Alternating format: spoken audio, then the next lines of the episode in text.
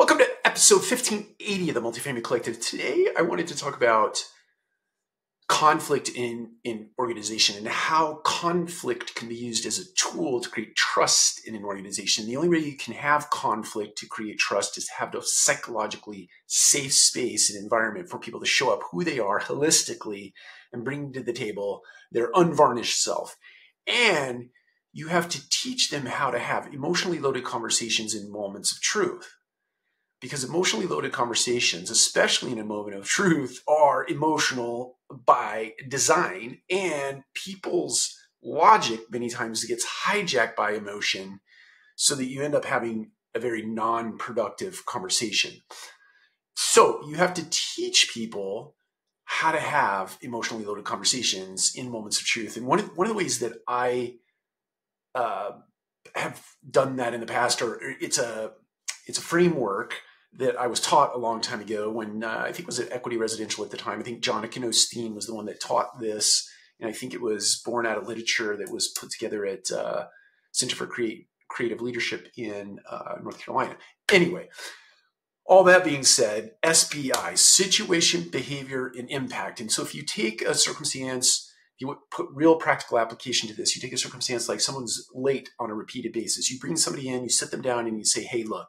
The situation is that you are late, you've been late 10 times over the course of the last 30 days. The behavior of being late is impacting your team members. It's impacting our ability to get things done. It's impacting our ability to serve our residents, our fellow team members, our business partners. So let's flip that around using the same model so that we can give some constructive coaching feedback to, to an individual. You say the situation the being late 10 times in the last 30 days, here's a new behavior that I'd like to see. I would like to see you get to work on time. Now, does that mean you need to set your alarm uh, for an earlier time? Does that mean you need to put your alarm clock across the room so you're forced to get out of bed and go over and grab the phone and turn the alarm off before, uh, so that you're like up and ready? Uh, does that mean whatever it means?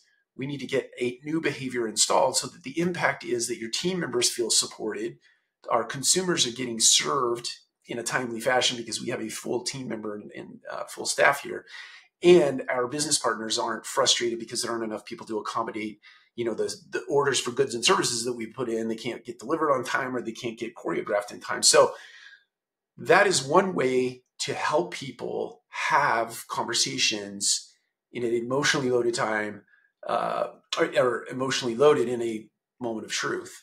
Um, so I'd like to hear your tactics and your secrets for having emotionally loaded conversations. SBI is one model. I'm sure there are many other models out there, but the real overarching thought here is we need to teach people how to have healthy conflict within an organization because it builds trust.